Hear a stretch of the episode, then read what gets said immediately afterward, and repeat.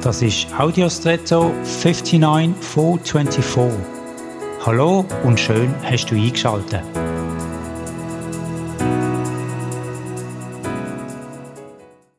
Wenn ein Fließgewässer ein glattes Bett hat, in dem es fließen kann, sieht die Oberfläche glatt und ruhig aus.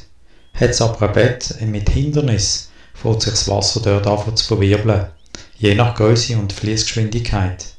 Man beobachtet, dass man an sonnigen Orten wie Spellen oder anderen Hindernissen wieder Wasser sieht. Ort, wo das Wasser wirbelt und etwas, wo auf dem Wasser liegt, gar nicht wegkommt, trotz konstantem Fluss. Vielleicht hast du heute in deinem Denkfluss oder in deiner Planung Sachen, die im Weg sind und durch das deine Aufmerksamkeit binden und du nicht weiterkommst. Das ist vielleicht ganz gut so, um vorhandene Hindernisse in deinem Denken sichtbar zu machen und allenfalls zu entfernen.